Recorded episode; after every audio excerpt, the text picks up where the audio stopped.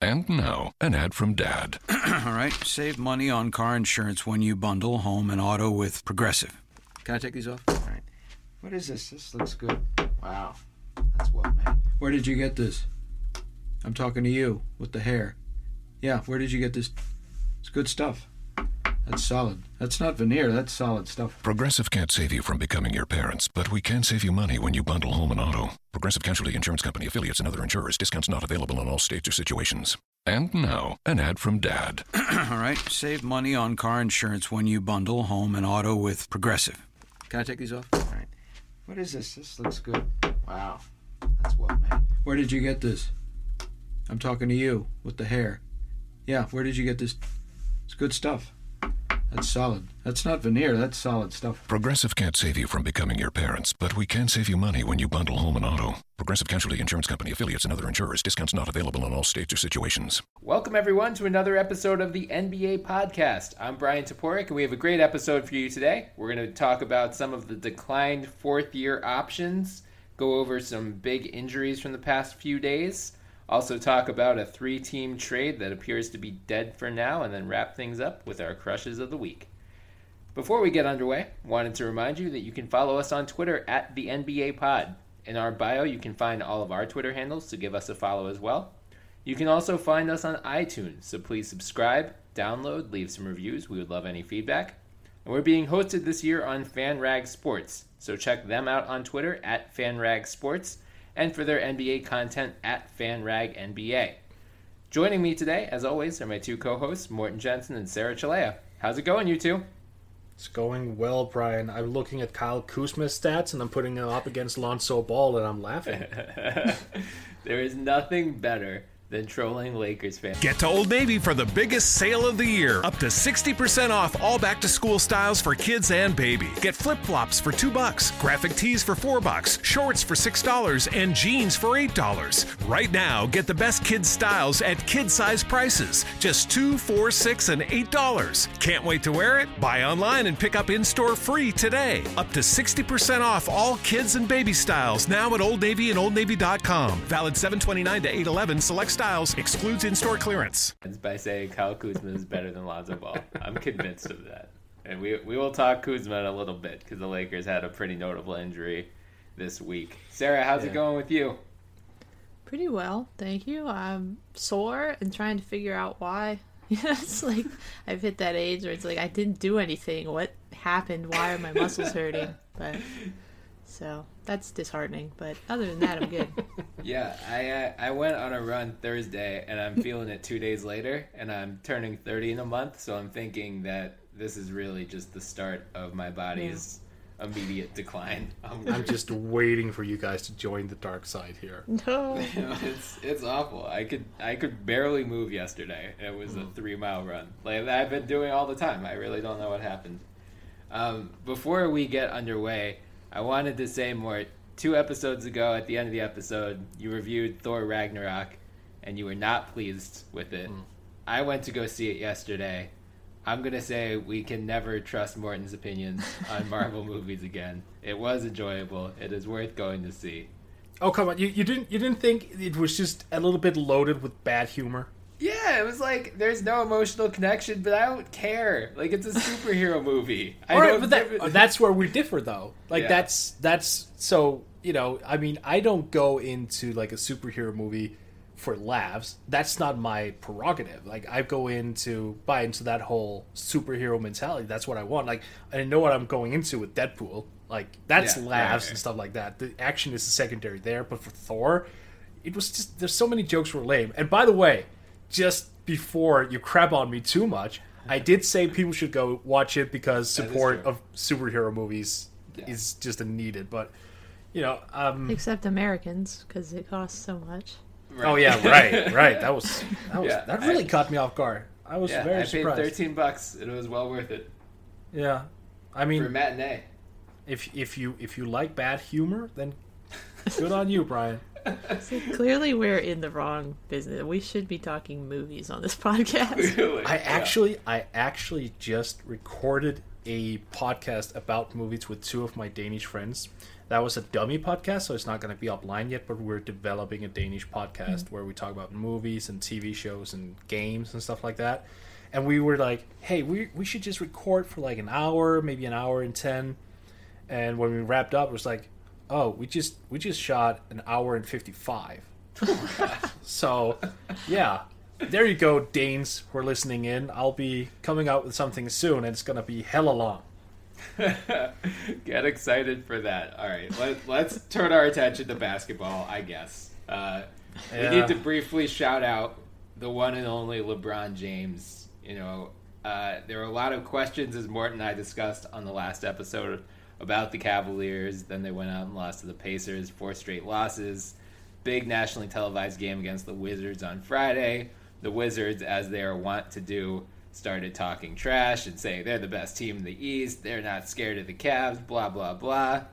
LeBron James responds with 57 points, 11 rebounds, 7 assists, 3 steals, 2 blocks, 2 threes in 43 minutes. Mm. Shoots 23 of 34 from the field. The Cavs win 130 to 122. Just a reminder, LeBron James is still the best basketball player on the planet. We, you know, Russ is the rating MVP, Kevin Durant's the rating Finals MVP. You both think Kawhi Leonard was the MVP last year. LeBron James is still the best player on the planet until further notice. I just like we should just appreciate him because you know he he's turning 33 I believe in December. Yeah. Like this is not going to last forever. So like or let's is give- it? Yeah, right. Unless he is actually a basketball robot, which I am not ruling out at this point. uh, I just want to make sure we are giving credit where credit is due because we don't know how long he's going to be able to do things like this. So naturally, Skip Bayless somehow unbelievably found a way to poke fun at him. Still, he was like, "Funny how he shot two air balls late in that game." It's like, dude, shut up. Well, this what- shtick is so Yeah. old. Yeah, Just that's how he no. earns his money, and it's horrible. You know, a, a couple episodes back, we all we went political. We started Mm. we started to talk about Trump and the whole Stephen Curry thing, and you guys asked me, like, are are people across the pond laughing at Americans? No, I, and I said no, and all, but I am. We are all laughing at the way that you guys are consuming sports media, because that type of personality over here would just wouldn't fly like at all.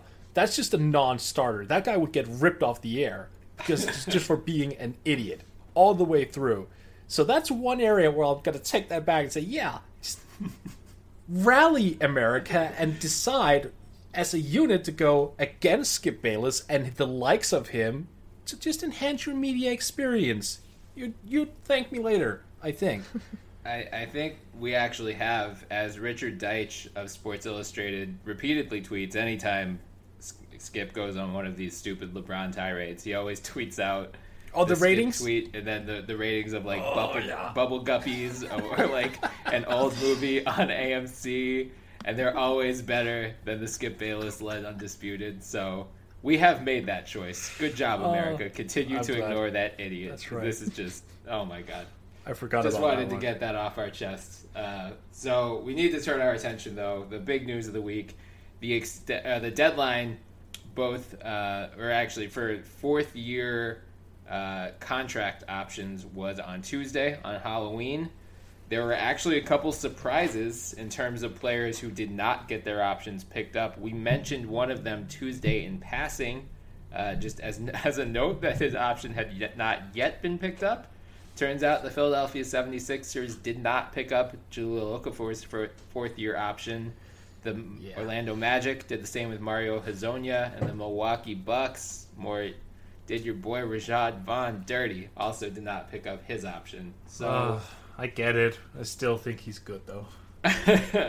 so let's we need to briefly talk about all three and figure out what's next for these guys. So let's start with Okafor. Uh, Sarah, I'm going to start with you here because so first of all, if let, let's assume Okafor hypothetically, let's say he gets bought out. There was talk that his most likely landing spot is the Celtics. I know a lot of people would also like to see him end up on the Spurs just because the Spurs have this unbelievable ability to turn anyone into a quality rotation player. Do you think, regardless of where he ends up, he has the potential to turn into that type of a player, or is he just is it too far gone? Has you know is he such a relic of the past that no matter where he goes, it's just not going to happen for him? Well, I definitely think he has the potential to have a greater impact than what he's had in Philadelphia somewhere else. Um, obviously, it has a lot to do with opportunity. We've also discussed that, you know, yeah, his style of play, there's a definite ceiling on what you can accomplish right now in the NBA with that style of play. But I could see him going somewhere. Of course, this he, this idea may not fire him up, but um, to go somewhere and hopefully still get good minutes, but maybe be one of those guys we've pointed out before, like uh, Monroe, who kind of can come off the bench and be a, a scorer in the post against these backups who he has his you know that's his niche you know? He can kind of lead a second unit in scoring in that way. Um, hopefully get to a point where you know maybe he's not going to be a fantastic rim protector ever but kind of what Pau can do where you know as long as he kind of sticks near the rim and people come into him he can maybe block a few shots. And and that's really I think what you hope for. I don't think you want to put the projections up a lot higher than that but I definitely think he could have an impact as a guy who gets, I don't know, maybe 20 minutes a night off the bench, uh, scoring in the post. Yeah, I, I buy that too. I've said it before. You guys, you guys make fun of me because I have admittedly crapped on him a lot the last couple years, but I do believe he could be a productive player. It just obviously is now officially not going to happen in Philadelphia. Uh, more so, I you know when when the option got declined, every major sports website aside from Fox Sports because they only have video now and don't have any written content. Good job by you, Fox Sports. Every other place that actually values writing immediately came out with a where should Okafor end up? Who should trade for him? What should they give up? Do you think it makes sense for a team to trade for him? Well, I mean, if it's a second rounder that you can afford to lose, then I wouldn't mind. Because here's the thing a lot of teams wouldn't give up anything because they think, okay, we can get him in free agency next summer. But let's look at a list here. He's 21, or let me list something, I should say. He's 21 years old. He's averaging 14.7 points and six rebounds for his career in just 26 minutes. He's also over a block a game. I know his defense is bad, but at least there is a shot blocking presence in him. His free throw shooting has never been abysmal. It hasn't been down on DeAndre level, uh, you know, DeAndre Jordan levels. It's 67, 68, could easily improve up to becoming, you know, 72, 75%, which means theoretically he could be in the game at the at the end of games. He's also somewhat efficient, scoring over 50% from the field. So there is an element of potential and production that goes hand in hand with this guy. Now, that's attractive for a lot of reasons. But if you have like four or five teams in the summer who are looking at that list and going, you know what, that checks a lot of boxes for us. So I'm we are interested in this guy. Then you're gonna find yourself in not a major bidding war because it's not gonna it's not gonna be like huge contracts being thrown out, you know, from right and left. But you are gonna be in a bidding war nonetheless. Whereas if you trade for him now with a second rounder or whatever have you, and you give him minutes and you tell you know you kind of save him from this situation and you put your trust into to the fact that he can help you on the court then i think he's the type of guy who's going to look you in the eye afterwards and say thank you i'm going to stick around so i think there's merit to the idea of trading for him based on you know the fact that you're actually saving him from something yeah, I, I think that makes sense. I mean, obviously, it all depends on what a team would be willing to give up. I don't mm. think the Sixers are not getting a first round pick for him. I don't care oh, no. what the protections are. It's not happening. That dream needs to die. Uh, in all likelihood, they would have to take salary back, which they do not want to do. So it's going to be hard to find a suitable trade for both sides. The reason I am skeptical about a trade, even for a second round pick, is a thing that ESPN's Bobby Marks has pointed out, among others any team that trades for him is limited to his paying what his option would have been. So six point three million dollars as yeah. his starting salary next year. So more, I think there's there is merit to what you said about you know giving him minutes this year might engender some loyalty and make him want to stay. And I don't think, you know, I would be surprised if when he becomes a free agent, if he gets an offer in the six point three million dollar range. So that might not be as restrictive as it sounds, but you know that's another factor to consider, and that's frankly something that like further devalues him on the trade market. So, you know, maybe the Sixers can get like a top whatever, top 40 protected second round pick, like, you know, a pick that is guaranteed to be lower in the second round. I I just I, have a bad feeling that he's going to be rotting on the bench all year because they don't want to buy him out. They don't want him to go, especially to Boston a team that they're going to be, you know, competing with in the Atlantic Division and the Eastern Conference, both this year and in years to come. So if if they could like somehow make him promise he wasn't going to go, if they, you know, if they could promise he was going to the Spurs or going to the Western Conference, maybe they'd buy him out. But I don't know. I, I have a bad feeling that he's going to spend this year mostly on the yeah. bench just as an absolute insurance policy in case Embiid suffers another long term injury. There, there are a couple ways to get around the contractual issues, though. Let's say you're a team uh, who's going to be under the cap next summer, then you could renounce him and re-sign him to a larger value.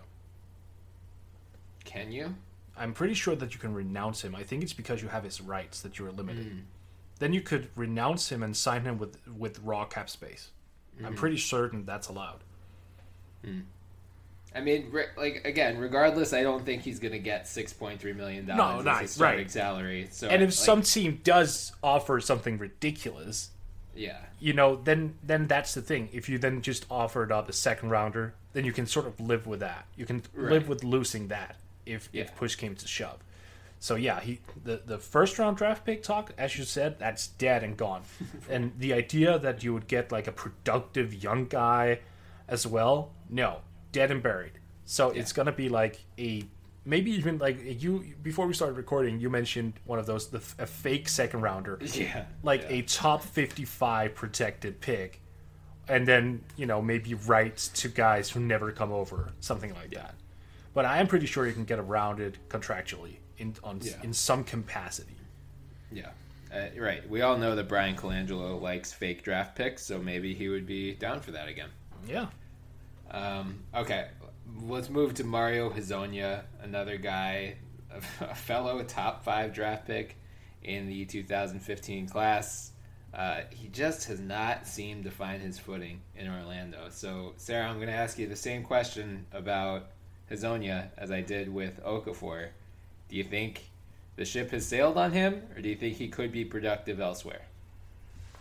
I think Hezonja is a really interesting, really interesting guy. Um, there's a potential possibly stretch big or you know small forward who I, I think I'd like to see him at the four, but uh, there's somebody there who you know he can hit the three. It's just he just hasn't had a lot of minutes. You know, both he and Rashad Vaughn, who we'll talk about in a minute, are guys who have potential, but they make sense as guys whose whose options were declined simply because where they are, their minutes have dropped each of the last three years.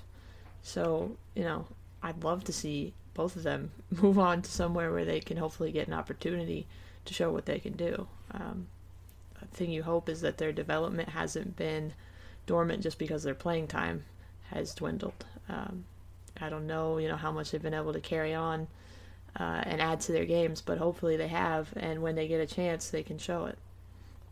Yeah, I mean, you, he's I mean, super small sample, but he's seven from thirteen from three point mm-hmm. range this year. So like he he can hit the three. Uh, as you said, I, I think at least playing him at the four sometimes would be really interesting. But mm-hmm.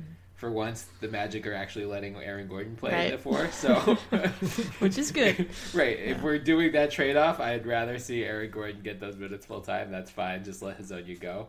More is, is there any team that jumps out at you that could really use a guy like Hezonja next year? I mean, uh, we're only going off the way rosters are currently constructed, and mm-hmm. I, I, have to say the Bulls because they have probably the weakest small forward rotation in the league.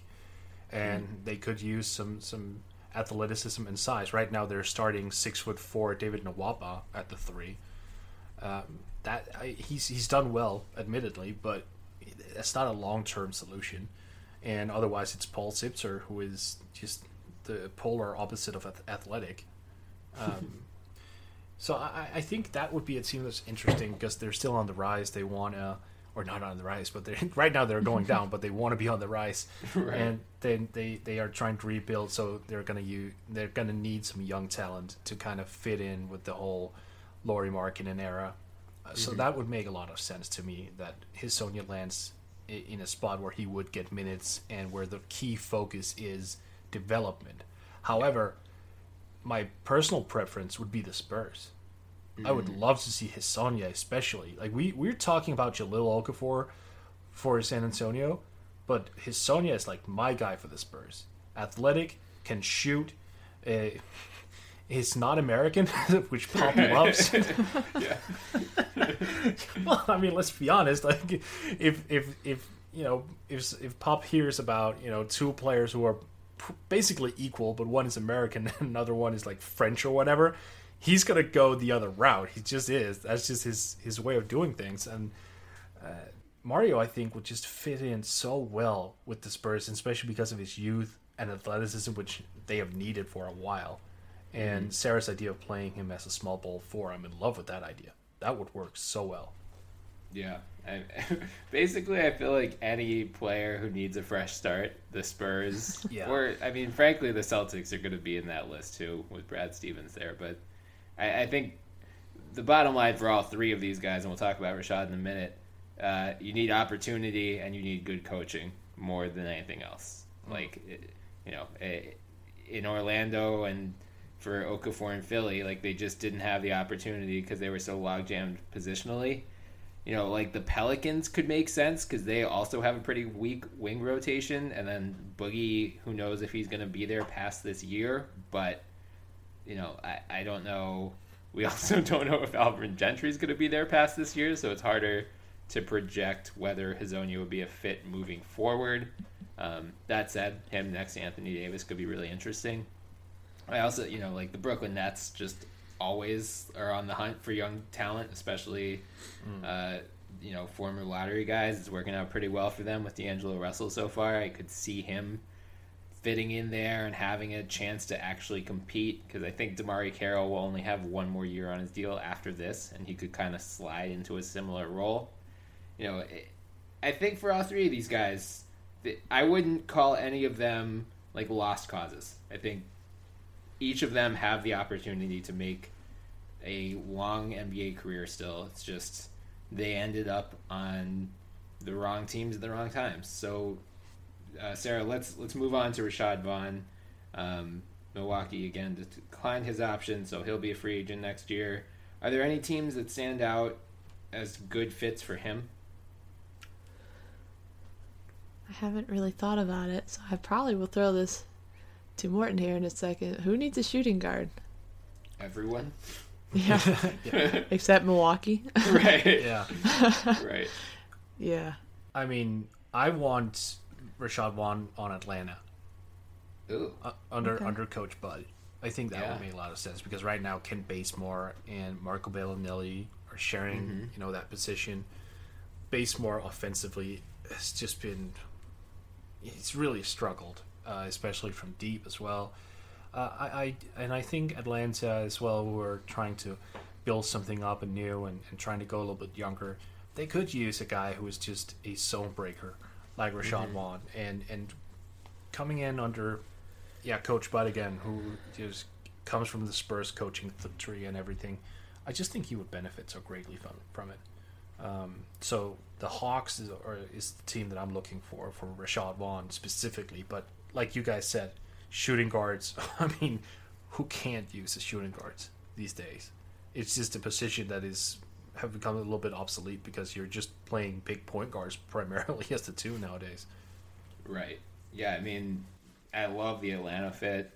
I was thinking Dallas, we don't know what's happening with Seth Curry after this year, so that could be a spot. Oh, that's a good one. Yeah. and under Rick Carlisle, I know his history with younger guys is not pristine, but you know, hopefully, getting a shooter off the bench behind Wes Matthews or yeah, if they re-sign Seth Curry and putting him next to Dennis Smith Jr. could be really interesting. Um, Phoenix too, maybe like it, they're clearly pivoting into a youth movement. You're not you're not supplanting Devin Booker in the starting lineup or having Rashad come off the bench.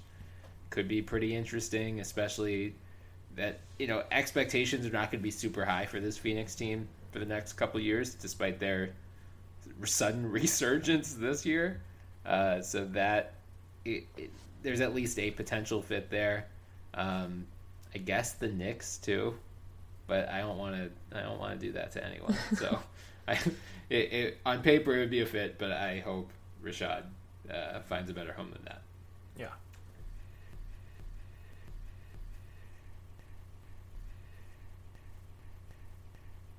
All right, let's move into the two big injury notes of the week. The first is that Tristan Thompson is going to be out for about a month with a left calf injury, according to Shams Charania of The Vertical. He suffered it Wednesday against Indiana. Uh, you know, again, the early returns, as we mentioned at the top of the podcast, it took a 57 point Wonderkid performance from LeBron to have the Cavs beat the Warriors, and they still only beat them by eight points. So, Sarah Morten and I talked in depth last episode about kind of the Cavs' struggles and what they could do, especially to turn around their terrible defense. Now, Tristan Thompson, their best rim protector, is out for the next month. What what do you expect for this Cavs team while Tristan is out? Is it just going to be they basically have to do the Rockets plan of like we can't defend you, so we're just gonna have to outscore you every night? yeah, that's kind of it. I was thinking too. LeBron had 57 last night. Um, perhaps LeBron's gonna have to have 50, a lot more often. uh, it's it's not great. Uh, yeah, that's the thing. I was thinking it. It really stinks for Tristan and for the Cavs, but at the same time, it's like, you know, yeah, he's one of their their only guys who can sort of protect the rim a little bit, but it wasn't good to begin with. And yeah, it's going to get worse, but how much worse can it get at this point? Um, you know, this is a horrible metaphor, but it's kind of like if you put a wet paper towel over a colander.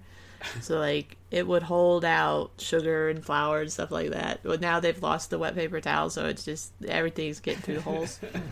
so yeah, it's it's gonna be tough. I think you know, they're lucky they have LeBron. Uh, that's mm-hmm. always true of anybody who has LeBron on their team. Pretty much play him at all positions. Try to throw him at the five, throw him at the one. He pretty much has to do it all, but that's always been the case. Um, maybe it's more true now than it has been over the last couple of years, but man, yeah, I mean their defense isn't going to be great. I don't want to call it a lost cause, but there aren't a lot of fixes internally at this point. So yeah, focus on your offense, I guess. Try to help each other as much as possible on the defensive end. Yeah, when when we recorded, I believe it was Tuesday, right after we finished recording, we found out that the Cavs had one of their like mm. patented uh, team meetings mm. where they all had a big, you know, they they let everything out in the open, and then they got pounded by the Pacers the next night. So the win against the Wizards was a good sign in some regard, but as you said, Sarah, it might just take a bunch of 40 and 50 point nights for LeBron to keep this team afloat over the next month while Tristan is out. Because, you know, they, they started with the Kevin Love at the five, Jae Crowder at the four thing. They abandoned that very quickly, moved Tristan back into the starting lineup. Uh, against the Wizards, they had to go back to that original starting five. Luckily, their schedule over the next month or so is not. It could be a lot worse. They have games against the Knicks, the Mavericks, Atlanta, Brooklyn. Uh, I'm so used to saying Philly is a walkover, but I guess they're actually competitive now. and same with Detroit. But like they they aren't playing aside from Houston and the Clippers, I guess, they aren't playing like the Warriors, the Spurs, you know, any of the like really tough top contenders. So they have an opportunity to get things at least a little bit tightened up. It looks like they don't have any back to backs Uh, at the end of the month, they do, but they, they'll have a good amount of rest, which is good for a young or sorry, an old team, the oldest team in the NBA. So I'm not saying it's time to completely panic about the Cavs, but more last time we spoke, we uh, debated whether they should be dangling that Brooklyn pick in trade talks. Does the Tristan injury make you change your stance at all? I wouldn't um, make a a you know an injury that's going to last a month the determining factor in moving a first round draft pick. Because that is that's not like that's just a a time you know poorly timed injury and it's going to last for a month and that's about it. But you know trading a first round draft pick will have ramifications you know for years and years and years. Um, I, I I think that LeBron's 57 pointer was a sign of the fact that you know we were kind of right in going the whole Houston right uh, route. You know that that's probably what they have to do. I mean, just look, we're kind of forgetting Washington scored 122. Right. It it took Cleveland 130 to get that win. You know, Yeah. and and that's that has to be the prerogative now. It, it has to go. We have to go outscore teams. Like we have to go on the offensive. We have to get you know a shit ton of threes. We have to get to the line a lot. We have to put teams into you know the penalty very early and all these things because how do you fix it? Like we discussed the last time, you don't fix the defensive problem internally. You only mm-hmm. fix it externally, and even when Tristan Thompson comes back, it's still going to be a problem. So, I my feelings about moving that pick hasn't changed. If you get a difference maker, sure, go for it, and then see if that pr- gives you like one last shot at maybe retaining LeBron after this year, like one mm-hmm. last attempt. But if you don't find the, a proper market for it, and you kind of determine, you know what, it's just not worth it, then don't. Yeah, I, I think that that's where I stand too, and I just don't know. I mean, there there could be someone dangling on the trade market that we don't know about. Like hell, maybe Demarcus Cousins is available with that Brooklyn pick. In which case, why not? Because LeBron's probably going to leave anyway. But uh, I just don't know what type of rim protector is available otherwise. Like no, there's no Eric Bledsoe being dangled out there for big men. So. Uh, just especially work on your smaller lineups too. Like see Yeah. what you have there because the league is so so crazy right now. Um, something that's wreaking a lot of havoc is like you know these teams that are young that we thought were not going to be good that are so, having some success like the Pacers and the Magic with you know popping their big guys out to the three point line and mm-hmm. just watching the last few Spurs games on their road trip it's like Lamarcus is dropping back because that's what they've always done, and not thinking that he needs to jump out on Vucevic like he's Steph Curry. But you know, teams are burning them that way, so it, it's definitely there. I, I think the Cavs, yeah, it hurts. You still need a rim protector, but you know, maybe see what you have in a smaller lineup and see if you can guard some of these pop outs, and then you know, yeah, teams will probably adjust by going back into the middle on you, but just just look at what you have because that is a, another way that teams are attacking a lot more now. Would you guys start LeBron at center? Who, so it would be Derek LeBron Rose, at the- J.R. Smith, Crowder. Yeah. Who's the Who's the fifth? Love, love it, love at the four, and then Oh. LeBron as like a straight up center. Oh, like Because- just for defensive purposes. for defensive purposes, um, simply because when you look at this, the, the you know the center of the league today, a lot of those guys aren't gonna you know bruise and bang him underneath the basket. They're not gonna just physically exhaust him.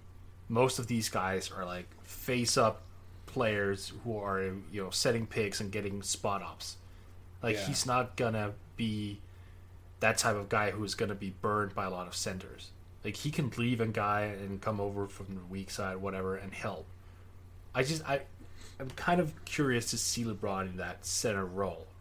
Yeah, if it's potentially a way to get him playing like free safety, like you said, Yeah. where you can kind of roam and help, uh, it's not a bad idea.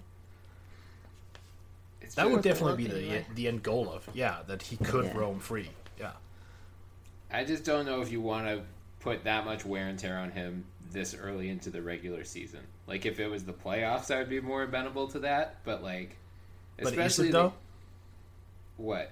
is it putting a lot of wear and tear considering that he'll be guarding centers for the most? Yeah, like imagine him against Joel Embiid. Well, okay, so there are a couple games. Yeah, sure. don't do that. right. Or Right. like Andre Drummond, Hassan Whiteside, Enes Kanter even. Yeah, I'm not really concerned about the Enes Kanter types. Yeah. Like I get, I get the Boogie stuff and the beat stuff. Mm-hmm. E- Even Hassan Whiteside, I'm not really. I mean, he's not like a natural scorer, and I do think a lot of those guys, if they see LeBron down there, they're still gonna be like, "Oh, I'm, I'm gonna think twice," because LeBron, at least we forget, is strong as hell. yeah. But like a Marc Gasol, I feel like he would just Twice a year. Yeah, I, I mean, for I think it's it would be an option for them to consider, but also part of the Cavs. I mean, the regular season doesn't really matter for the Cavs. They're going to make the playoffs, so like part of it is just figuring out lineups and combinations that work. And I feel like at this point in the season, they probably want more experience with this Rose, Smith, LeBron, Crowder, Love starting five. They want to see how Love functions as the center more. Like they abandoned it very quickly. Um, but now they're kind of going to be forced into trying it more. So I think, you know, given the relative weakness of their upcoming schedule, that gives them the perfect opportunity. Like, you know, against against in Atlanta, like I don't think you're that worried about Dewayne Dedmon. So maybe you know I don't think Kevin Love is not going to hemorrhage thirty points to Dewayne Dedmon against Milwaukee. Like Thon Maker, you're not too concerned about him. Dallas, Nerlens Noel is not going to put up thirty. So that actually their upcoming schedule is very friendly in that regard. I'd say the first, you know, they have Capela, but he's not a traditional post up big. Like the first really concerning matchup for their poor purposes, Charlotte on the 15th, and then the Yeah, Clippers. and then, yeah, they have a three game against Charlotte, Clippers, Pistons. So you have Dwight, DeAndre, Drummond. But aside from that, like, yeah, you get you gotta get Charlotte and Philly and Miami at the end of the month. But then Brooklyn, you're not really. Who uh, are you? Mozgov? You don't really care about like Mozgov is not gonna light up Kevin Love. He's shooting threes now. yeah, I know. He's playing like 15 minutes a game because he's still a corpse.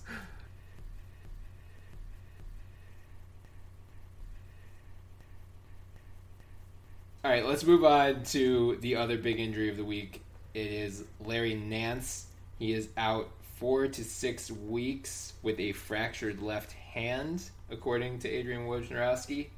Uh, it, Sarah, I'm going to throw this one to you, given that you're both our big man expert and our Western Conference expert, and the Lakers had a plethora of bigs anyway. That so they, you know, this shouldn't affect them as much as it would a team with no front court depth. But how do you see this affecting the Lakers for the next month?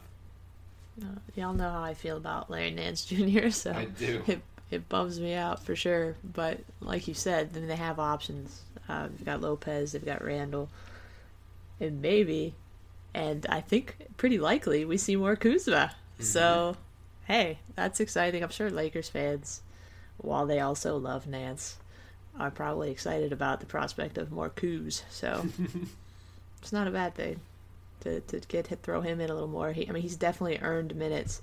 You don't want to see Nance go down, but I mean, Kuzma deserves to be out there. Yeah, I mean, in their first game without Nance, Kuzma moved into the starting lineup, played 39 minutes, had 21 points and 13 rebounds in a win against the Nets in the revenge, the D'Angelo Russell revenge game that did not go as planned. Um, more, I want to ask you about Julius Randle because he's been. He, it seems like he started to find his niche off the bench, but the first couple games of the season, he was really like visibly body language wise did not seem all that engaged. Um, you know, now that Nance is out, he'll have more of a chance to impact the game off the bench in theory. But even in that win against the Nets on Friday night, he only played 16 minutes. Yeah.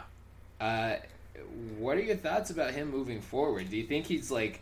Do you think part of his disengagement is you know everything surrounding him. He's in a contract year. He knows the Lakers' grand plans for 2018 with the two max free agents, and if that comes to fruition, that means he's out of there. I, think so. He seems to be playing very frustrated. He's mm-hmm. just he's reaching. He's picking up a lot of dumb fouls, mm-hmm. and whether that's demotion or whether that's the uncertainty of his future in Los Angeles, I'm not sure.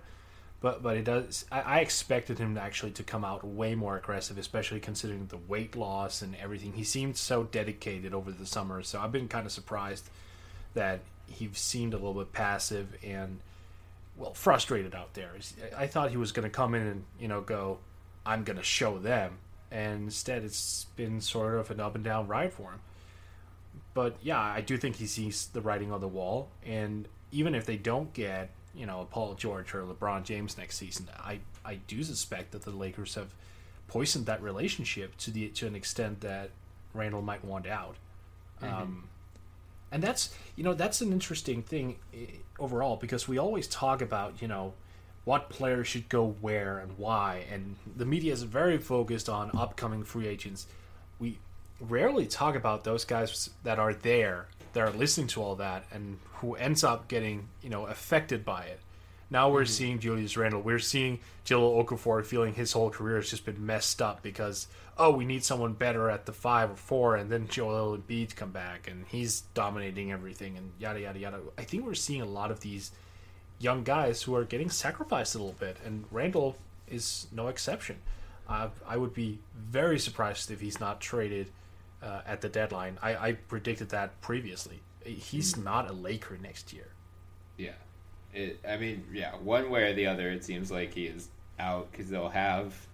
I guess Nance will be going into his fourth year, so they'll still have him under contract in 2018 19. Kuzma's a rookie, so they have him locked up for a while. Like, they have, regardless of what happens this upcoming summer, they have power forward pretty well set uh, without Nance, or without Yeah. Randle, sorry. So, uh, like, in theory, this this Nance injury gives Randle a glorious opportunity to make a big impact off the bench and boost his trade value and like maybe he finds his way out of LA near the trade deadline um, and he gets the opportunity to really start flashing before he hits restricted free agency because right now it's I mean it's tough yeah I, I think you're right Mort like it does feel and I said this to a Lakers fan and they totally disagreed with me, but it, it feels very similar to the Philly front court situation for the past few years, like where they had just too many guys, all of whom were, you know, whether whether they were deserving or minute of minutes or not, they all felt that they were. So there's only so many many minutes to go around, especially when Nance comes back. It's you know it's, it's something to keep an eye on with Randle moving forward. I mean, Brook Lopez, mm-hmm. their best player at this point, is playing just under 25 minutes a game. Yeah. That that alone, I'm just going to present that with art. Yeah, I know. yeah. Well, he was struggling for the first couple games. Like the last two or three, he's really gotten loose. He had 34 and 10 against the Nets on Friday, but before his last two or three games, like he he just didn't Yeah. Play that much, and he wasn't making a huge impact. Um, it, you know, this this Lakers team, they are they're better than. They're not going to be the worst team in the league. I'll say that much. They'll be like a 30-ish win team. Um, I, I guess should we? I, we should, I guess, briefly address Lonzo Ball as well because he, aside from that game against the Suns, uh, where they just didn't play defense at all, Yeah. he's been awful. Like he's been really, truly struggling. And yeah, you know, he had a plus twenty two last night despite shooting three of fifteen from the floor. I think he went 0 of 2 the night before. Like he just Yes. hasn't been putting up big offensive numbers. Sarah, are you concerned about Lonzo uh, moving forward? Do you think this like should Lakers fans be panicking that he's off to a slow start? I'm not really concerned. I mean, when you asked me about him, I think last week I told y'all, like this is this is how it's gonna be. you know, it's gonna be up and down. Of course, it's been more down than up so far, but you know, the shot is a problem, legitimately. Um, and and more so than that, I mean, I think I've seen quotes coming out from Kuzma and others that they want him to be more aggressive. So I mean, you know, that might be a bit of a problem too, mentality. But I mean, he is who he is. Um, hopefully, eventually they get to work on that shot, but they're not going to fix it, you know, this year. Mm-hmm. So if they do at all, so they're going to just have to deal with the fact that that is going to be really volatile. Sometimes it's going to go down, sometimes it's going to hit nothing but backboard. You know, that is what it is. Um, hopefully, he can still find ways to get into the teeth of the defense and and use his best skill, which is his passing. It it is difficult because you know you kind of need to be more of a scoring threat in order mm-hmm. to make people, you know, bite on you so that you can get your teammates open. But you know, and it's a different situation in Philly with Ben Simmons because, yeah. you know, he he gets the ball on the break and he's large coming at people. You know, it's easier for him to suck into defenses. But I still think that Alonzo can have a, a positive impact on a team. Uh, but it's it is going to be up and down. They're going to have to deal with growing pains. I don't I don't think that's unexpected. Yeah, I, am I'm, I'm right with you. I mean, I said it at the top of the podcast. It's really fun to troll Lakers fans, especially in saying like Kuzma is better than Ball because they get really defensive very quickly. I just like I, you know, you know, you guys know how I feel about his father. There's a reason I call him Voldemort, and we do not say his name on this podcast. I, you know, it. He built up these unrealistic expectations, fair or not. So for Lonzo to be falling short, you know, I don't think he would be attracting this much attention if not for Voldemort's comments. That said, name the like I was trying to look at this the other night. Who's the last rookie point guard who put up good numbers as a rookie? I'm not counting Ben Simmons because he's a like a six ten point guard and b missed his entire first year, so he like had a year to get up to speed with the game and get acclimated to the NBA lifestyle. John Ball. I, I was gonna say Michael Carter Williams, right. but like, has yeah. there been someone since then? Not off the top of my head, no. And I hmm. wouldn't even put MCW in that conversation, but that's because, you know, the narrative changed. Right. Right. Yeah. And that that's kind of my point is like MCW, you know, we've had 4 years of rookie point guards since MCW. No one has put up what one would consider good numbers and then look at what happened to MCW's career. So like for all of these guys to be slow starters and you know, like Lonzo started slow, Fultz we've talked about before with the shoulder injury, so we can't really get a good like a sample of him. But I mean, Dennis Smith like flying under the radar, but he's shooting less than thirty nine percent from the floor. Frank Ntilikina, 31.3%. Mm. De'Aaron Fox is playing well, but that's because he's coming off the bench. Like, when he, in his one start, he was awful. Like, this, this is just what happens. Rookie point guards struggle. Unless you know they're surrounded by incredible teammates or they're just in a up tempo system that is built for them to take 20 shots a game like MCW back in his rookie year like I don't think it's time to panic for any of these guys cuz this is just part of the growing curve for NBA rookie point guards. It's just this this happens. It's fine. Like we should have expected this and just because his father was bloviating on first take at ESPN and undisputed about how great his kid is and how he's better than Steph Curry already. Like anyone who bought into that hype is dumb. He wasn't. And we all knew that. So why are we panicking nine games into his career when he's shooting 30% from the field? Like we knew his shot. Going into the draft, his shot was the question mark. Like we all knew it was ugly as hell and it went in in a relatively small sample at UCLA for one season we knew against NBA defenders he would have a harder time getting it off. Look what's happened. Like nothing. He's a great passer. Like that's already come to fruition. Great rebounder too. Yeah, like he's a triple double threat. Yeah, he has not had one yet. Let it be noted. Meanwhile, Ben Simmons has two of them. uh, but like he's gonna be fine. He's you know I I'm not I'm not panicking about him yet, but don't let any Lakers fans listen to this podcast because I, I want to troll them more on Twitter. I, I, I saw a, a I don't remember who put it up if it was a Lakers fan or someone trolling Lakers fans. It was like Kobe had his 81 points in f- just under 42 minutes a game, and Lonzo is at 79 percent uh, 79 points for the season, and he's played 295. like I'm just I'm just not.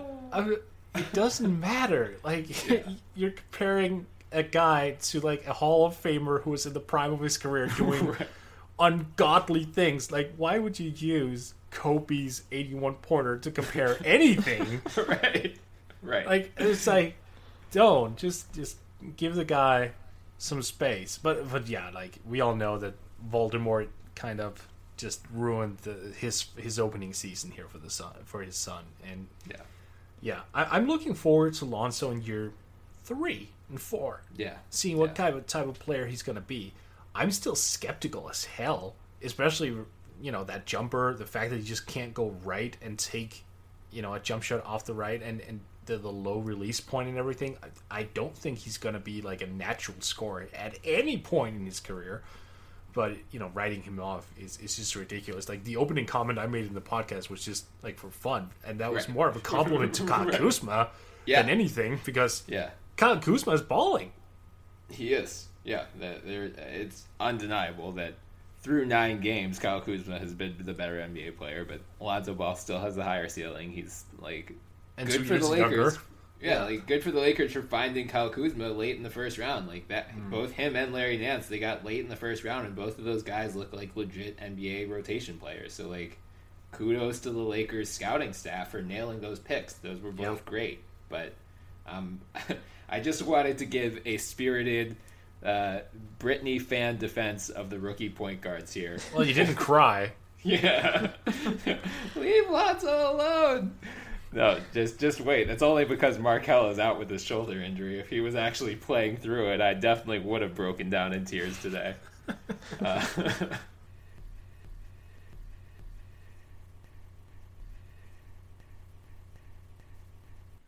All right, let's move on to uh, something that Sports Illustrated's Jake Fisher reported this week. Apparently, the Suns, you know, they've shown life since firing Earl Watson and telling Eric Bledsoe to go home after his quote unquote hair salon experience. Um, they were, you know, we haven't heard much on the trade front since then. Ryan McDonough, their GM, said, you know, basically whenever the timeline presents itself, we're not in a huge rush. Uh, Jake Fisher of Sports Illustrated reported that the Suns, Pelicans, and Pistons were apparently involved in some three-way trade talks that are, have since died. But just to give you a sense of what the parameters were, Detroit would have gotten Eric Bledsoe. The Pelicans would have gotten Reggie Jackson. Phoenix would have gotten a 2019 first round pick from Detroit, a 2018 first round pick from the Pelicans, and then the contract of Alexis Ajinca and Omer Asik as well. Mort, who do you think should have said no to that deal? Yeah. If any That's of them. someone- or, yeah, or do you I mean, think the- it should have gone through? Like, do you like it for all No. three teams?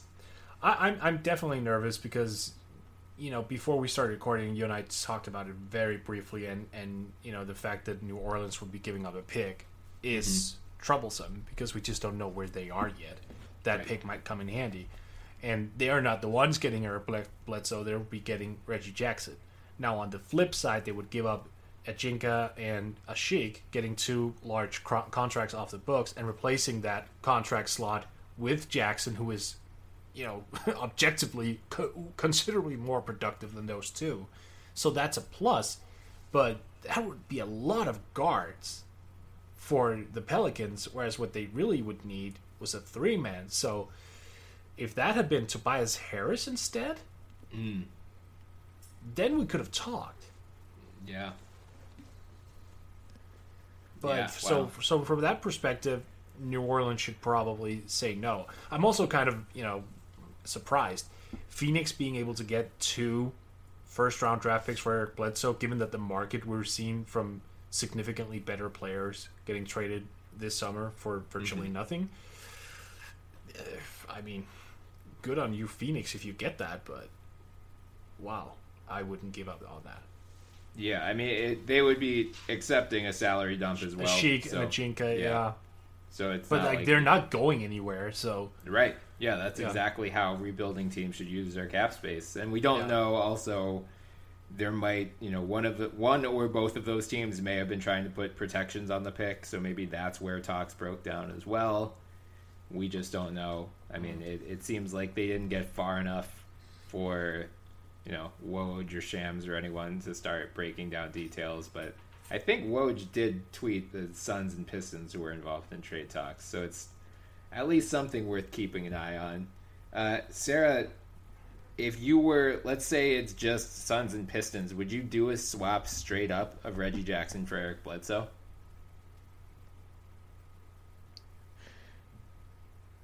I mean, I think the Pistons would do that. I suppose Phoenix, being that they seem to want to move on, yeah, I guess they both would do it. Um, back to the original trade, though. I mean, I'm, I'm like you guys. Do you think it it really makes sense? I guess it just really depends. but you know, obviously, you're giving up picks. But I also just think Reggie Jackson you know, granted, Jameer Nelson's not your point guard for the future, but he's been playing really, really well for them. Mm-hmm. And I don't know that, you know, do they really have faith that Reggie Reggie Jackson would be their point guard of the future either? So is it worth giving up the picks for it? Yeah, I mean that. Yeah, I'm with you guys in thinking the Pelicans. Yes, that you know, assuming it's a completely unprotected pick, it would be smart of them to get out of those two contracts. Right. But Reggie Jackson, like swapping those two for Reggie Jackson, makes no tangible difference on their cap space next year. Like his contract, his contract is the same size as both of theirs combined, so they're still in cap hell because they still hmm. have Jrue signed for twenty five million a year, Anthony Davis for over twenty five million a year, Solomon Hill still on the books, Reggie Jackson would be at seventeen million. Assuming they re-sign Boogie, that's it. Like they still aren't building out. They don't have the money to get anyone else. So and, and that's why it would it, it, that wouldn't matter if they then they got like a difference maker at the wing slot Yeah. instead of a point guard. Like it doesn't matter if a team is in cap hell as long as that money's allocated correctly. But Mm-hmm. getting Jackson in there is just not doing it wisely. That would be a wrong way to like say, you know, we we are substituting this salary slot to a point guard. Well, you got Jrue Holiday, you got E'Twaun Moore who's you know can play both guard spots. You have, you know, uh, Jameer Nelson. I was just forgetting his name. You have Ian Clark who can play the two as well. Like you need a small forward. right. Like Well, who's your small forward? in this- Yeah, and and oh right, Rondo. Yeah, yeah. Yeah. Yeah. But- I- and, I- Tony and Tony Allen as well. Like it's they are just loaded with guards. They need a legitimate three man, like Yeah. a clear cut three man. So if this trade had centered around Tobias Harris, would then not let me ask you guys that.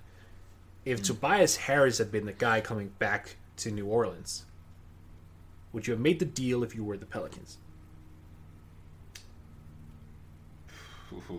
With a completely unprotected first round pick. Yeah, No. yeah, I it's don't risky, think right? that- yeah, I don't think the Pelicans are. They're not going to make the playoffs.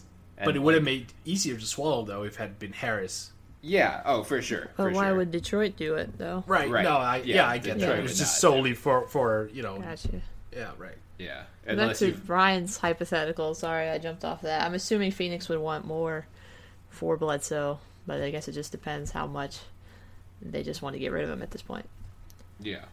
Yeah. I mean, it seems like if they could get anything of value for him, they will. They're just waiting for Right. a tangible contract or a tangible trade offer that's not like two second round picks or like a top 25 protected first round pick. You know, But- while we're on the subject of, of this trade and the Pelicans who were involved with this, can, I, I just want to address something. Like a lot of people are looking at the you know the Boogie AD pairing and going, oh, that's never going to work. Mm-hmm. You know, those two are actually functioning very very well. Yes. So if those two are broken up, at any point, it shouldn't be about oh they couldn't make it work. It should be all about you know the Pelicans not being able to put the right team around them. I have been so impressed with the way Boogie and Brow have played together. I mean, Boogie has just taken over this, you know, playmaking where he's averaging six assists a game, along with 14 rebounds, two blocks, and 29 points. Yeah. Davis is at 27 and a half, 12 rebounds, two blocks as well. They are playing so damn well together. It's just, it's even, it's a shame that they couldn't get like that third or fourth guy in there. And that should be the focus of it if that is broken up. Because Yeah. credit to those two. A hundred percent agree. Yeah, I mean, it really sucks. Like the, I, I understand why they want to get off of those two contracts because, like, yeah, it, more as you said, if they can flip it for, if they can flip that those two and get a wing in return, like, that team is set up well, assuming you can re-sign Demarcus. But like, mm-hmm. I still think you're most likely not making the playoffs just because there are so many good teams in the West. And if DeMarcus leaves, like you need to start thinking about Anthony Davis's future in New Orleans if DeMarcus leaves. Like if they can't retain DeMarcus Cousins, what incentive does Anthony Davis have to stay there except for he signed for two or three more years? Yeah, no, the, I I mean, it's a situation they put themselves in. They by giving out bad dollars, like to, to Right. guys who should. Uh, mean, Solomon Hill contract again. I know Yeah. I've mentioned it a, a, a ton, but it's just such a concern. He's not giving them anything, and you know, you have Asik there, Ajinca as well. Like, ugh. here's the one thing I would say though: Jrue Holiday is not performing to the level that I kind of expected him to, given the money, given the money that he got. I would like to mm-hmm. see a little bit more out of him. Like Yeah.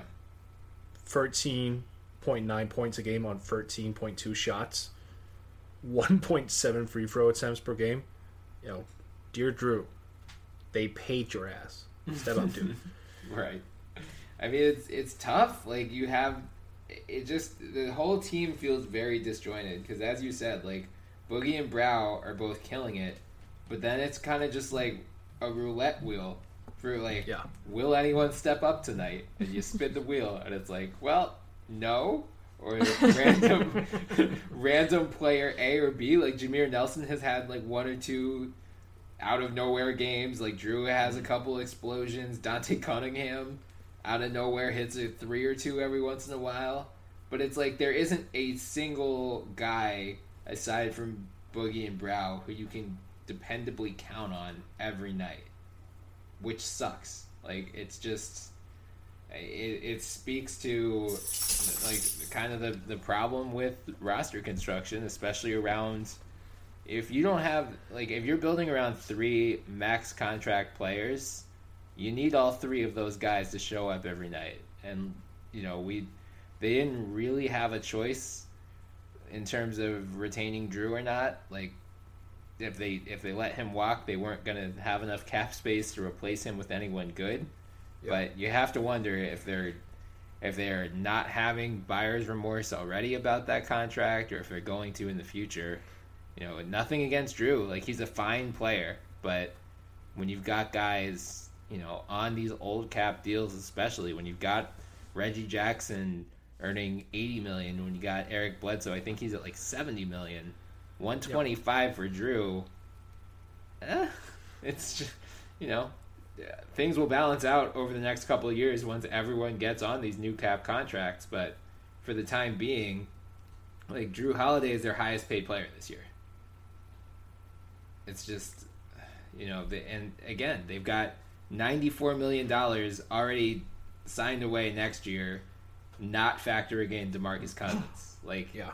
they they're stuck basically. They they're gonna have if you can retain Boogie, you get the mid level exception to find yourself a suitable wing player. Imagine if they had signed Seth Curry last summer. Oh, instead of the Mavericks. Yeah. Yeah, but then what do you do with Jrue? Because they think he's better at the two guard spot. I mean, look, that, that would have been something they could have figured out. I mean, I'm just saying at this point, the money they've given up for the talent that they have, that does Yeah. not really compute.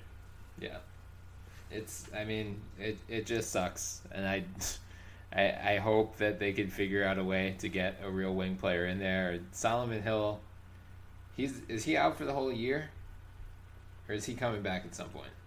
I'm actually not sure. Yeah, I don't know. Yeah, I want. I know he's out at least for a It's it's uncertain i- if he will return sometime in February, oh, okay. according to Basketball Reference. So you're saying Josh Smith is, isn't the answer? right like that's I, I mean that's what sucks like they don't have eh, it, it, it feels kind of similar to the Cavs where it's like the Cavs don't have anyone that's gonna fix this on defense so you gotta make a trade like the Pelicans don't have anyone who's gonna fix their three spot like they Dante Cunningham is not gonna turn into it, it, it's not gonna be like oh, all of a sudden he is really good and he's going to be your every night small forward. He's going to put up a consistent 12 to 15 points. It's just, you, you need someone, even if Brow and Boogie continue performing at the level that they are, which I think they will. It, you just need someone to be that consistent third option, or you're going to have these nights where even though those two like there was a game I forget what game it was, but there was a game where those two went off for like 60 plus points, 30 rebounds, 8 blocks, eight threes, Yeah. and they lost. It, yeah, I remember that one. That was ridiculous. like what But do is you there a trade out there? Is there a trade out there that would make the Pelicans significantly better and and more specifically more streamlined in terms of their starting lineup? Is there a forward on the market that they could realistically get through trade? And let's assume that we're also opening up the possibility of moving the 18 pick. Mm-hmm. Because I'm look when I'm looking across the league, I don't I'm not seeing like a a slam dunk deal. Right. Yeah, for that pick, probably not. I, w- I would say like a guy like Will Barton, but I don't think you move the pick for him because he's going to be a free agent. Right. But he's intriguing at least. Like he, Right. he would be able to play like that wing spot. right. Like he would be a, a market upgrade over what they're rolling Yeah. out, but I don't. I you know for that pick, like you have to assume that pick is going to be in the lottery, possibly top ten. So it's What about. T.J. Warren? They just re-signed him to an extension. I know, but they have Josh Jackson waiting in the wings. Yeah, I, I was surprised.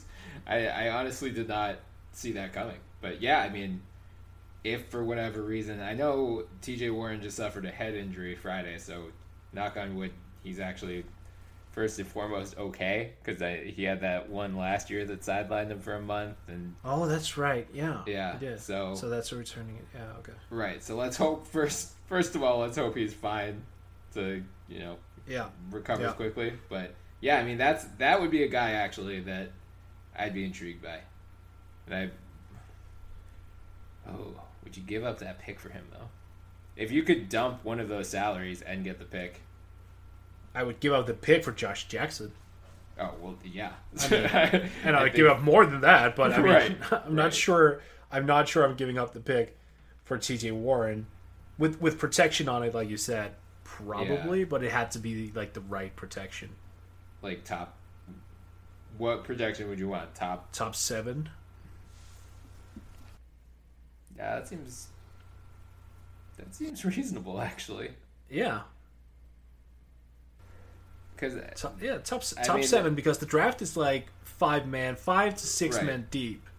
I was gonna say it's way early to already be, you know, projecting the draft class and figuring out. Well, right, but there are always like a couple who stands yeah, yeah, out, yeah, right? Yeah. like right, the top tier guys. It seems like it's there, there's a clear cut top five or six, and then after that, there will be values, obviously, because there always are. But those like really truly elite, like Doncic, Porter, Bagley, Ayton, Bamba. After that, it's like Miles Bridges, I guess. right. Uh, yeah, that's interesting. So we'll we'll keep an eye on just general Pelicans trade rumors, Phoenix and Bledsoe, all that good stuff moving forward. I'm sure. Uh, at just a reminder that the deadline, or not deadline, but players who signed as free agents can't be traded until December 15th. so Right. that may open things up. Uh, Eric Bledsoe may remain in purgatory until then, unfortunately, uh, but hopefully we'll see some action there in the coming weeks. Let's wrap things up, as always, with our crush segment. And these are players who deserve more attention than they're getting in the national limelight. Sarah, I'm going to start with you. Who is your crush of the week? Domantas Sabonis. Nice. That was a good one. Yeah, he's just he's looked really good to start the year. Um, unfortunately, he didn't have a great outing against his former team in OKC, which I'm sure you know he would have would have liked to have. But um, you know, and the team as a whole has been up and down to start the year, but they've mostly been kind of a pleasant surprise. They've already beat the Timberwolves, the Spurs, the Cavs. He's averaging a double double. Uh, he's shown that you know he can finish off the roll. He can hit the the mid range jump shot. He's hit a three so far, so uh, it's a there's a possibility there that he can even be a bit of a stretch big. He has a really nice two man game developing with Oladipo. Um, he's passed the ball well. They they're putting him in position where he's he gets to do a lot of handoffs, but he also kind of gets to play make a little bit from the elbow sometimes. So he he just looks like a nice all around player. Um, happy for him, especially since you know last year both he and Oladipo didn't really. Uh, I don't know. I'll say they got a little bit of the short end of the stick in their situation. Uh, but I also, along with Sabonis, I just wanted to shout out as my crush the entire Sixers team Hey. because let's see, let's look for the stat from the Athletic, Rich Hofmann. Oh, Sixers are over 500 for the first time since November 9th, 2013. So, congratulations, Sixers. Well done. If Bryan was in charge of our salaries, he'd give you a raise immediately. I mean, that's just the saddest stat ever. You're above 500 for the first time in four years. I feel like a Jacksonville Jaguars fan right now. It is amazing. Yeah. Yes. Thank you for for shouting them out. That was. I mean, if they didn't have that meltdown against Houston, they'd be riding a six game winning streak right now. It's like they they pissed away that game, and then they were like, okay, let's never lose a close game again. So they they have somehow conjured some late game magic for the last couple games. It's been nice to see. Uh, Mort, I I already know who your crush is, so go ahead. He's been averaging 20.8 points per game over the last four, with a uh, in in just 27.8 minutes, mind you. So his production is insane. He's been stepping up defensively. He's been efficient from the field. My boy Donovan Mitchell. So, Yep. I mean, you can laugh at me all you want about my Donovan Mitchell love, but he's been proving my ass right for at least four games now. Yeah. Yeah. Just a little yeah. bit. Yeah, I mean, he, he uh, none of us ever said he was going to be bad. We just No, I do. He, yeah, right, right. You- your your rookie of the year Donovan Mitchell was what we made fun. Hey, it's still alive, Bryan. It's early. If It's- he keeps on yeah. doing this, yeah. But, is Ben Simmons going to break his foot again? oh, let's hope not. Let's hope that was just me. Yeah. Yeah. But um, I actually have another crush, and that's Andre Drummond's free throw shooting. Yes, that's a good one. And you know what's funny? About a year ago, I actually had that same crush because he was doing yeah. Yeah. And immediately after I had that, his free throw shooting went into the shitter. so con- consider this an experiment oh no! Oh no. Mort, why would you do this to him? Because I just want to see how much power I actually have. Is this because he spurned you that one time and then? No, no. No, that was that was that was his publicity team. but no, no, not I, I like Drummond, so I'm, I'm just I'm just testing out my powers X Men style here to see if I have any sway. So I'm I'm gonna compliment him for hitting, Jesus, damn near seventy eight percent on four attempts a game. So, you know, we talked about most valuable player, and we mentioned Danny Green and stuff like that because he began to dribble the basketball. Actually, mm-hmm. if Andre Drummond makes this kind of leap from a free throw shooting perspective, like, should he also be in the conversation just because he fixed such a weak part of his game? I, I, mean, n- not only that, but it's going to enable him to be on the floor in late game situations. Whereas before, Stan Van Gundy would pull him off because he Hmm. didn't feel comfortable until the last two minutes of the game. He had 14 of 16 Friday night, like a career night from the line. I mean, it's it, it seems to be a real thing. I don't want, unlike you, Mort, I don't want to jinx it because uh, I have. Oh, I don't on- want to. I'm just testing a little bit. I have him on my fantasy team at work, and uh, I would really like him to continue surprising because he's actually been one of the best fantasy basketball eyes of the year so far. He always fell because his free throw shooting was so bad, but like he was always a top twenty-five player aside from the free throw shooting, and now he's actually hitting his free throws. So it's been great to see. I mean, and Only frankly, missed eight. yeah, it should. It gives hope for like all of these big guys who are troubled at the line. Like it's not, it, it's not a complete lost cause. Like Shaq and Dwight Howard don't have to be the rule. Like maybe Andre Drummond is the exception, but maybe it's a sign that you know with he he's talked about not only like you know he did like the VR training and things like that, but it, it sounds like a lot of it was mental, and you know maybe t- NBA teams are just getting more advanced with the sports psychology side of things. So maybe hmm. Moving forward, a guy like Clint Capela as well can start knocking down sixty to seventy percent of his freebies. Maybe Oh, Markelle. wasn't he already doing that? He Like was to start the season, he was pretty hot starting the season at least. Yeah, he was to start. I don't know.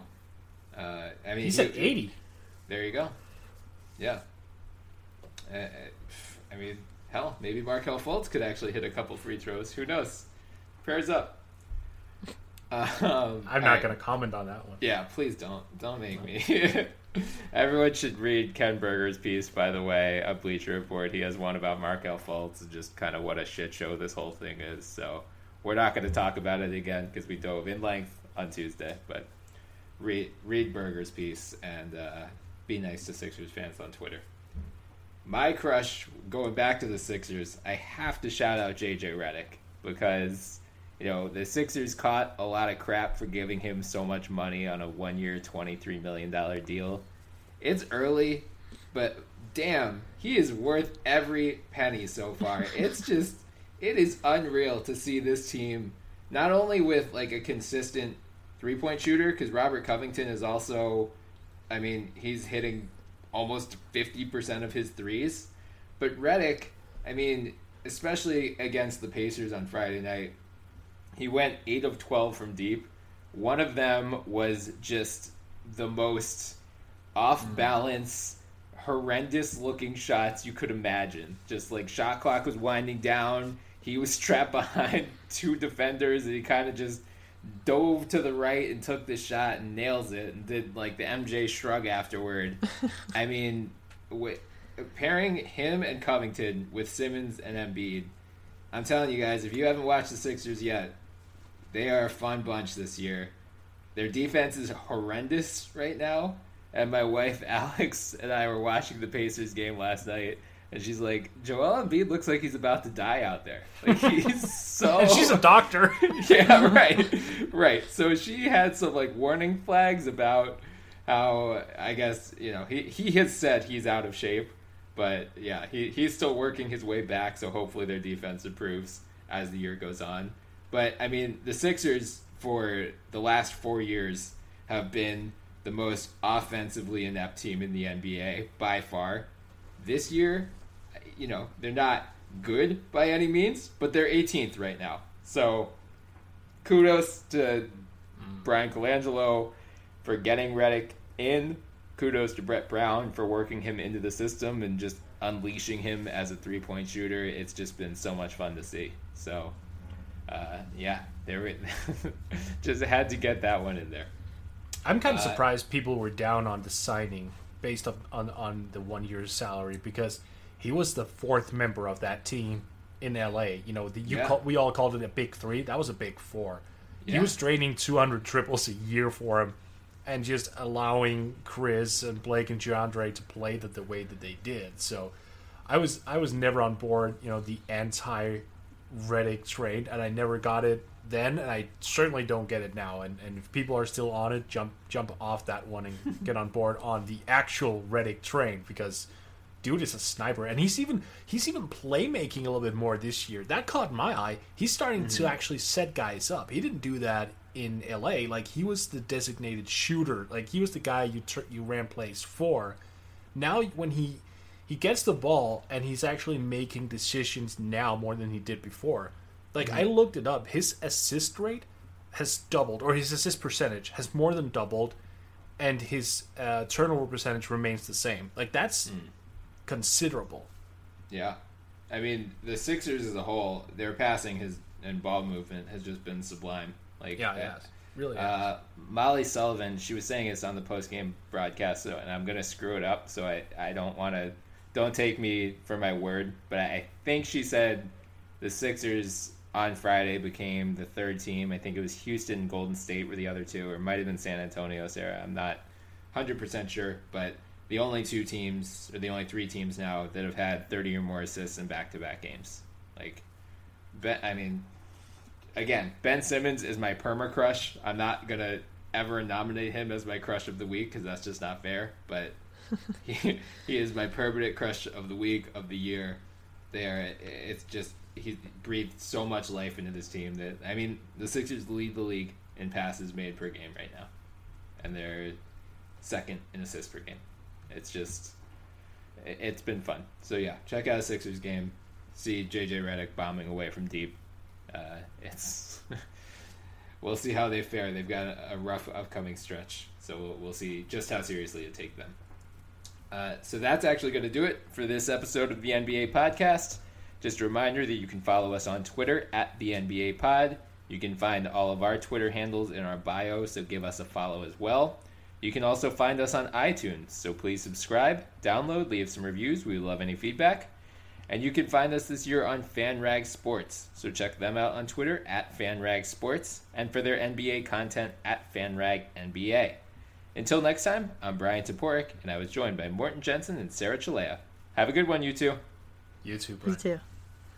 And now, an ad from Dad. All right, save money on car insurance when you bundle home and auto with Progressive. Can I take these off? All right. What is this? This looks good. Wow, that's well made. Where did you get this? I'm talking to you with the hair. Yeah, where did you get this? It's good stuff. That's solid. That's not veneer. That's solid stuff. Progressive can't save you from becoming your parents, but we can save you money when you bundle home and auto. Progressive Casualty Insurance Company affiliates and other insurers. Discounts not available in all states or situations. Of all the sounds you'll hear this summer,